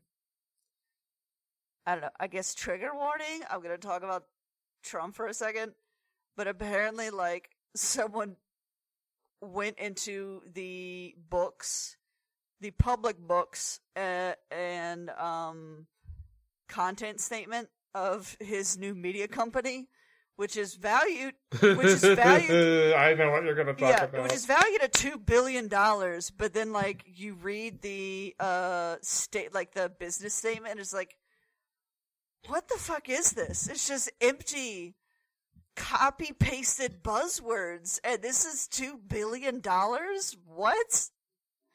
Here is the thing I will say though, and this is not a defense of that asshole. Um, I worked in business consultation for a, while. Um, and part of my duties included sometimes writing marketing copy. And a lot of my duties involved knowing what like competitors' marketing copies said. Let me tell you, copy and pasting chunks of competitors' marketing copy is a norm in the business world, period. Especially for the things that you don't think anyone will actually read. And this is not to say it's okay. It's if I could, I would burn down the entire business and business consultation world because the amount of toxic bullshit that is normalized in pursuit of letting the assholes who run it continue to have money and power is staggering. I can do a tight 20 minutes on the pipeline from boys will be boys and oh, that's just how people are in the locker room to insider trading and business fraud. Yeah. But that's not this show any more than a, than a tight 10 minutes on Queen is. yeah. All right, all right. So we got so we got a we got a pop music podcast we're we're doing, and then uh, a, a business politics podcast. So is that what's brewing now? I think you know what the podcast is just every episode. Who knows what it's going to be? Listen at your own Yeah, risk. It's, it's just whatever. Uh, we're gonna call it what uh, what grinds my gears. Wait, that's a reference to something. Family Guy. there's a there's That's a it. cutaway gag where like uh he where Peter has a bit on the local TV news and it's Yes. you know what grinds my gears. Like parodying Andy Yeah, yeah, Rooney yeah. or Mickey Rooney. yeah. Yeah. Okay, is it still good? We are so Yeah. close, so close to keeping this under two Yeah. hours. We can do it. Arkham City, The Order of the World, number three.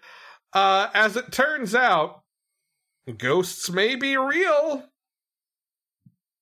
A Thing Called Truth, number two. Uh, in issue one, we learned uh, Mag's backstory. In this issue, we learn. Oh, shoot. What's that character's name? Truth. No. Dorian, but you were close. In this issue, we learn Dorian's backstory and why the two of them start a road trip together. Uh, the Good Asian, number seven.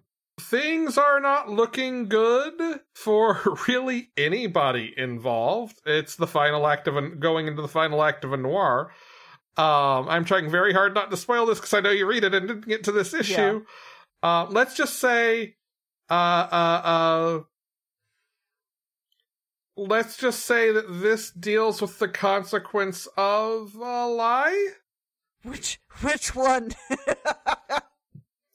When you understand, when you read it, you will know what I'm doing Yeah. with that. All right. There might be a pun. I might be hiding behind a pun. The Death of Doctor Strange, Blade. Uh, Blade, who, for those of you who might not be caught up on the Avengers, is the sheriff of Chernobyl, which is now just the the home nation of vampires in the Marvel universe. Uh, Blade and Dracula team up to take down a psychic vampire who is causing trouble, despite the fact that they both hate each other. Uh, and we realize just how good at politics Dracula actually is. Giant size black cat infinity score. Uh, this is the capstone on Jed MacKay's Black Cat run, but also ties into the Infinite Destinies one shots that came out earlier this year. Uh, it does not wrap up that storyline, but we see we, we learn what Felicia has been up to and why she's been trying to collect these Infinity Gem hosts.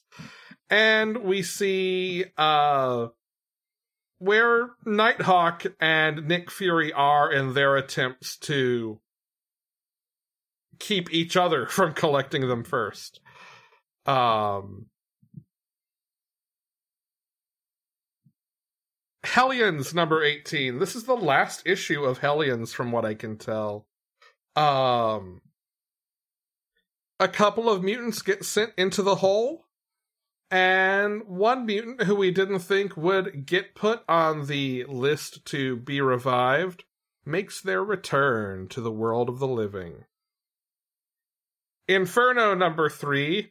Uh, we learn that Doug and Warlock are actually really good at spying, and that Mystique and Destiny are really good at kidnapping, torture, and murder.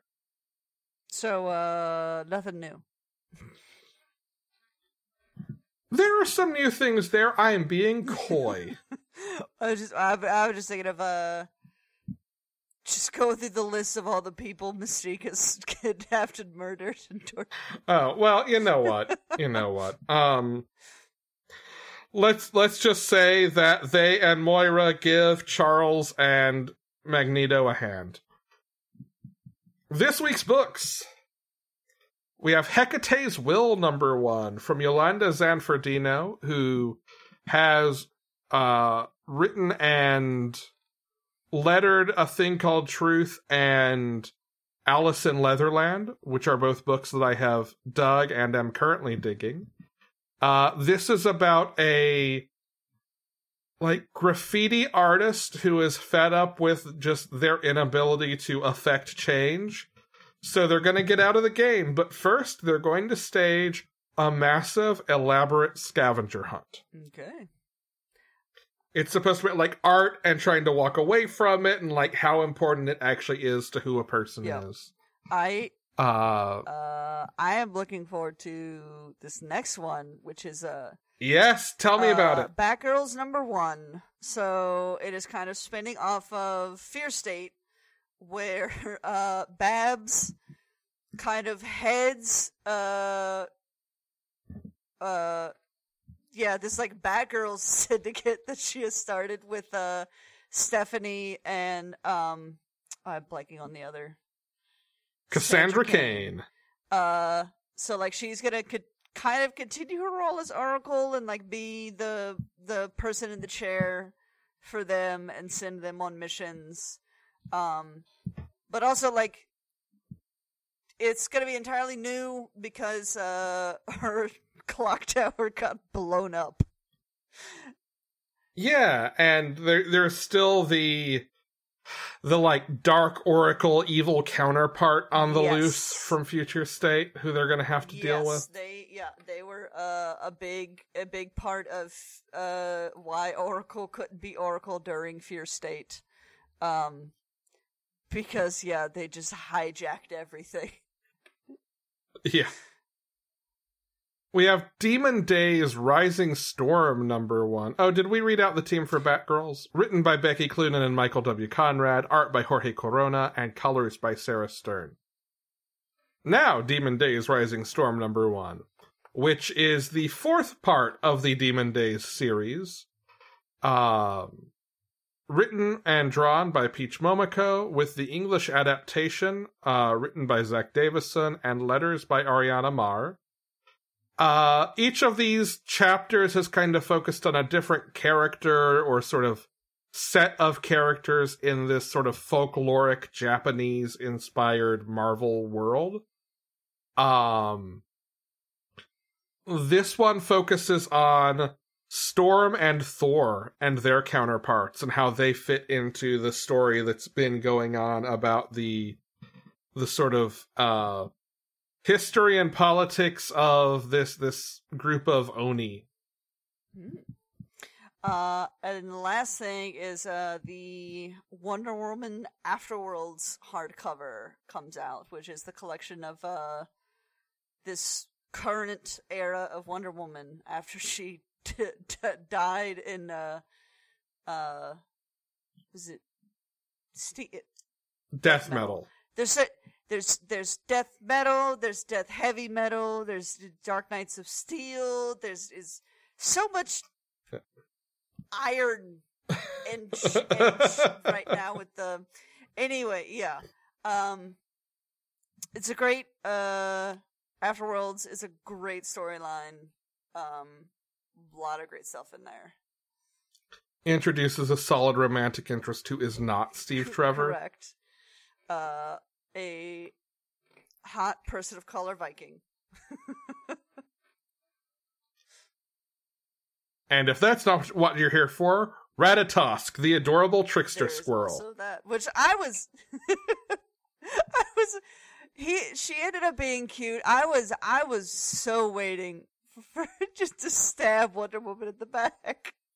Same. Hard same. I still kind of expect it eventually. Yeah, yeah, that is a possibility because it's not like uh, they've gone anywhere. So, yeah.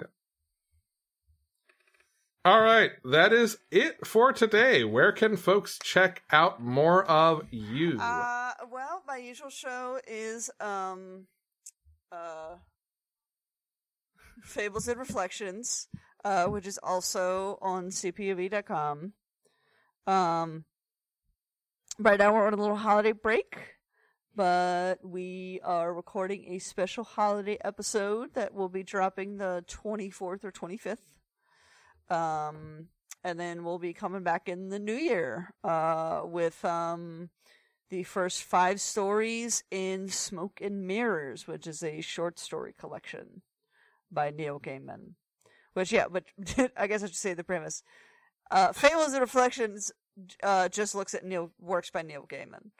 Um, and so the next one we're covering is the beginnings of uh, Smoke and Mirrors. I continue to lobby for an episode about the biography of Duran Duran. You you were you have not been the first to do that one, which that was No, I I actually think I was the first. Uh, maybe Not to maybe yeah maybe yeah. I, I I got to JD yeah, early. Yeah, yeah, it's a. I know it's available digitally, and it is, it was his very first published book. Um, which JD sent me the the openings, the opening uh, like paragraph of it, and it is very much like, um. Much, much more sounds like Gavin than I was expecting a biography to. Yeah. Because usually, like, usually nonfiction, there's not traditionally as much style. I mean, there still is, but Yeah. you know, you know, like, There is a lot of his voice in in this book. Um, I will continue to lobby for it until I get my way. In the meantime, we would like to thank Chase Parker for our intro voiceover. Panelology is a member of the Certain POV network. If you're looking for other cool podcasts about popular culture, go to certainpov.com.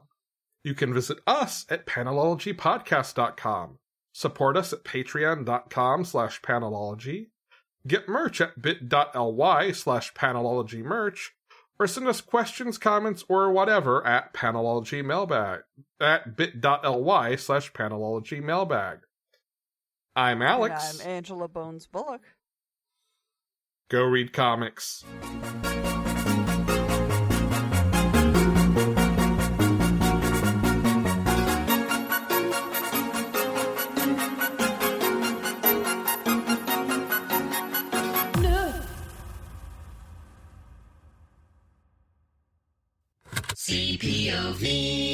CertainPOV.com.